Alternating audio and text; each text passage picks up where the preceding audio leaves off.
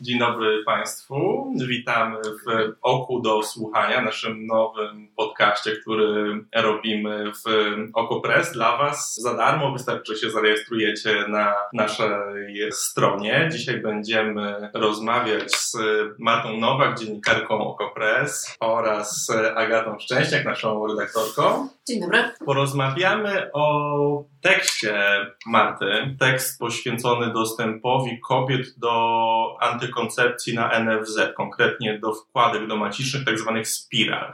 Powiedz nam, czego się dowiedziałaś? E, przede wszystkim dowiedziałam się, że e, kobiety nie wiedzą o tym, w tym ja, że wkładka jest refundowana. Zgłosiła się do nas czytelniczka, która to odkryła pewnego razu, kiedy zaczęła być trochę podejrzliwa, bo jakoś się nie zgadzały różne różne ceny, które ona i jej koleżanki płaciły u ginekologów i trafi, zaczęła szukać, trafiła na jakieś forum na informację, że wkładka jest refundowana. No właśnie, jak ja idę do lekarza, on mi tak. daje refundowany lek, to mam tak. na recepcie refundowany i to lekarz mi mówi, tak. co jest refundowane. To znaczy, że można po prostu iść normalnie do tego samego ginekologa, którego, do którego się chodzi na NFZ, poprosić o założenie wkładki i on to w ramach NFZ robi, tylko trzeba właściwie kupić wkładkę za mniej niż 50 zł.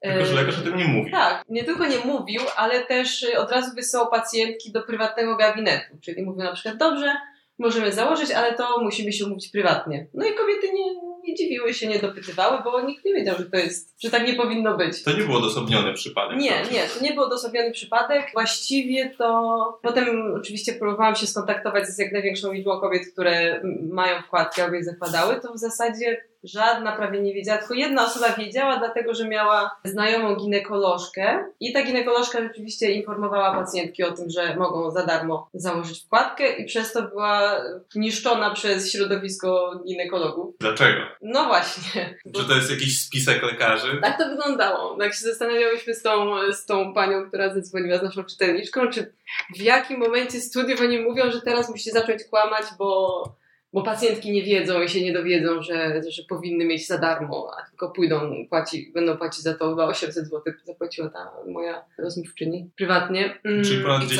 razy więcej. Tak, tylko że tam jeszcze płacę na wkładki, to tam nie, i, i trochę więcej tam było w tej cenie, więc to nie, było, nie była taka gigantyczna różnica. No Co, i skąd lekarze uczą się kłamać? No właśnie e, zapytałam ginekolożkę, e, rezydentkę, czy jest już na tym etapie, że ją uczą tego kłamania, a ona mi wytłumaczyła, że to nie jest żaden y, spisek, tylko po prostu jeśli się spojrzy na wycenę NFZ za usługę zakładania wkładki i to ile to realnie kosztuje, to właściwie to jest, ona tak użyła takie sformułowanie, że to jest w zasadzie nieodpowiedzialne, żeby się zgadzać na NFZ to robić, bo nie zawsze lekarze mają po pierwsze dostęp do USG, a bez USG, jeśli się nie zna dobrze ułożenia ciała, można nawet przebić komuś macicę. No ale jak się nawet ma to USG, no to po prostu ta procedura przez to, że jest dłuższa, tam na NFZ chyba daje 15 minut na pacjentkę, a tutaj trzeba poświęcić o wiele więcej czasu. Płaci się lekarzowi za to, NFZ wyliczyło, że tam są zapisane 93 punkty, czyli 93 zł za tą usługę. Lekarz oddaje połowę właścicielowi przychodni. I od tego jeszcze podatek, czyli z tych 50 zł, które dostaje za taką usługę, która jest dość pracochłonna i dość niebezpieczna, znaczy oczywiście może, może dojść do powikłań, można coś zrobić krzywdę, dostaje mniej niż 50 zł na rękę, a y, to, że jakby to trwa dłużej, są opóźnienia, kolejki i ewentualne powikłania, oczywiście spada ta odpowiedzialność na lekarza ginekologa. Nikt nie chce się tego podejmować, a na, w cenach rynkowych lekarz dostaje 200 zł za to. Czekaj, ale to jak ja bym to sobie wyobrażała, to lekarze widzą, że jest taki problem, więc zgłaszają go do NFZ-u i mówią, e, nie wiem, przedłużcie nam czas tych wizyt, zwiększ, zwiększcie wycenę tej tak, no to by było całkiem sensowne, ale z tego co, co widziałam, to też od lat ten problem istnieje. NFZ o nim wie. Pouczał ginekologów, że mają re, y, zakładać wkładki w ramach mm, NFZ-u, bo to jest refundowane. To było... Czyli mają się wyrabiać w ten kwadrat, tak, mają tak, to robić tak jak tak, na kreskówkach tak, w przyspieszonym tak. Tak, i bo to wyszło trzy lata temu, bo jedna pacjentka ze Słupska miała ten sam problem, że chciała zrobić na, na NFZ i ją odesłano ze wszystkich siedmiu przychodni, które były w Słupsku, do gabinetu prywatnego. Czyli to nie jest tak, że zły PiS wprowadził jakąś nową regulację, która pozbawia kobiety dostępu do bezpiecznej, taniej antykoncepcji, ale nic z tym też nie robi. Nie, nie, a poza I raczej tym... nie będzie mi się spodziewać, że tak. coś z tym zrobi. Kobiety, które pytałam, mówiły, że w ogóle się nie spodziewały, że to jest refundowane, no przecież o antykoncepcji się mówi najgorsze rzeczy, więc jakby nawet nie przyszło mi to do głowy, że, że w ramach, w ramach e, NFZ-u można antykoncepcję założyć. Właśnie, Agata, ty obserwujesz prorządowe, czy też prawicowe media. W jakim kontekście się mówi? Czy w ogóle się mówi o antykoncepcji? Czy to jest takie samo demonizowanie jak w przypadku aborcji? Znaczy ja po pierwsze muszę powiedzieć, że w ogóle to jest e, żenujące, to o czym tu rozmawiamy. E, no, jak Ale można ten, tak, jest prawdziwe i jest e, no, nie mieści się w głowie, ale wiele rzeczy w naszym kraju się dzieją, które nie mieszczą się w głowie. Znaczy, o, o, antykoncepcji pisze się mniej, bo moim zdaniem antykoncepcja jest chyba jeszcze większym tabu niż aborcja. Znaczy, o aborcji mówimy, ona jest tematem politycznym, a no, antykoncepcja, no, ponieważ to jest coś, co jest y, bezpośrednio związane z seksem, a takie, o takich rzeczach w Polsce się niespecjalnie wiele mówi, to ja mam wrażenie, że ona istnieje w dużo mniejszym stopniu. My w Okopres pisaliśmy o tym bardzo dużo. Magda Chrzczanowicz, nasza redakcyjna koleżanka, pisała dużo o pigułce dzień po, która jest antykoncepcją awaryjną, więc właściwie w wyjątkowych zupełnie sytuacjach powinna być używana. Ale w ogóle sprawa antykoncepcji jest polityczna od, no, od wieku co najmniej. Bo przecież pamiętajmy, że kiedyś kobiety żyły właściwie jakimś takim wolnym w miarę życiem do pierwszej ciąży. E, która była właściwie przypadkowa, niekontrolowalna. Chociaż no, jakby wiadomo, że wiele kobiet po prostu chciało mieć dzieci, ale jeśli nie chciały, no to znaczyło, że coś im się takiego przytrafia i koniec życia. Wprowadzenie w latach 60. E, czy wynalezienie pigułki było wielkim przełomem i pozwoliło kobietom pełniejsze i bardziej wielowymiarowe życie. No, ale okazuje się, że jesteśmy pół wieku od tamtego czasu i dalej nie jest to oczywiste i dalej no, są takie żenujące problemy. Ja jako mężczyzna nie mam problemu z zakupem e, antykoncepcji. Wystarczy, że pójdę na wiem, stację benzynową do żabki. Tam w mniej lub bardziej obrzydliwym opakowaniu kupię sobie odpowiednie środki. Natomiast kobiety mają piętrzące się problemy. Z czego, z czego one wynikają, jak to jest argumentowane? Czy na przykład względy medyczne są tutaj podnoszone, czy to jest tylko ideologia? No, w dużej mierze to, to wynika z no, jakiegoś takiego przekonania bardzo głęboko zakorzenionego w naszej kulturze, że kobieta jaka jest, każdy widzi i co ma robić, każdy wie, a to, co ma robić, to ma rodzić dzieci i ma je potem wychowywać. Więc w momencie, kiedy kobieta mówi, hmm, ale ja bym chciała nie tylko zajmować się dziećmi, ale też robić różne inne rzeczy w moim życiu, albo nie mieć piątki dzieci, ja bym mieć na przykład jedno albo dwoje, no to zderza się z jakimś czymś bardzo, bardzo głęboko w naszej kulturze osadzonym od tysiącleci właściwie. E, więc to nawet nie jest tak, że, że politycy czy lekarze często robią to tak bardzo intencjonalnie. No to, są, to, to jest coś tak wdrukowanego głęboko w naszą kulturę, że właściwie na dzieci powinniśmy się zgadzać na ciążę, kiedy ona tylko się pojawi.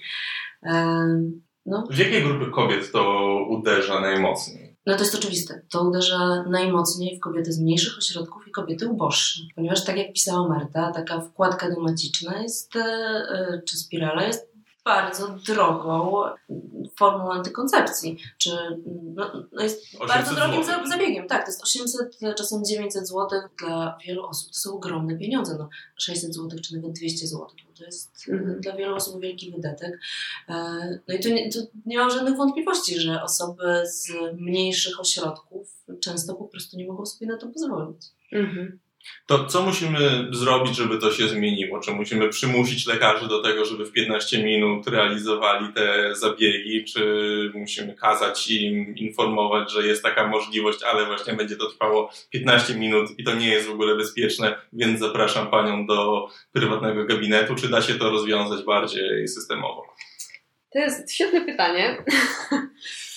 Właśnie sama zastanawiam, jak na nie odpowiedzieć. W tym momencie lekarze wychodzą na ulicę mówiąc, że my to Tak. robimy w interesie pacjentów, my nie domagamy się tutaj wyższych płac, my się domagamy po prostu wyższych e, nakładów na opiekę zdrowotną, bo nam chodzi o to, żeby pacjenci nie umierali na sorach, tak jak to się działo w ostatnich miesiącach. Tak, tak, no bo y, rzeczywiście ta sytuacja, której ofiarą też padają poniekąd lekarze ginekolodzy, właściwie to jest związana z chorobą całego systemu ochrony zdrowia w Polsce. Tak jak mi powiedziała moja rozmówczyni ginekolożka, że w zasadzie to pacjenci mają dostęp do lekarzy między innymi dzięki temu, że NFZ tak nisko, za nisko wycenia y, różne, różne badania czy zabiegi. I tutaj właśnie podawany przykład wkładki. To jest zupełnie oderwane od cen rynkowych, ale dzięki temu ci lekarze dorabiają.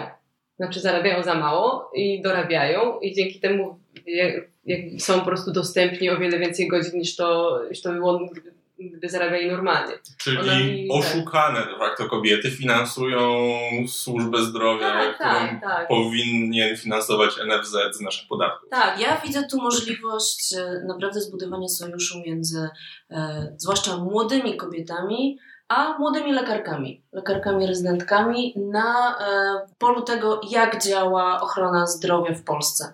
E, no, m, ty o tym, Marta, mówiłaś. To jest kwestia e, tych długości wizyty, to jest kwestia wyceny. Z jednej strony nam wchodzą potrzeby pacjentek, takie totalnie życiowe, podstawowe potrzeby e, związane z tym, jak ma ich wyglądać życie, jak mają decydować o swoim życiu.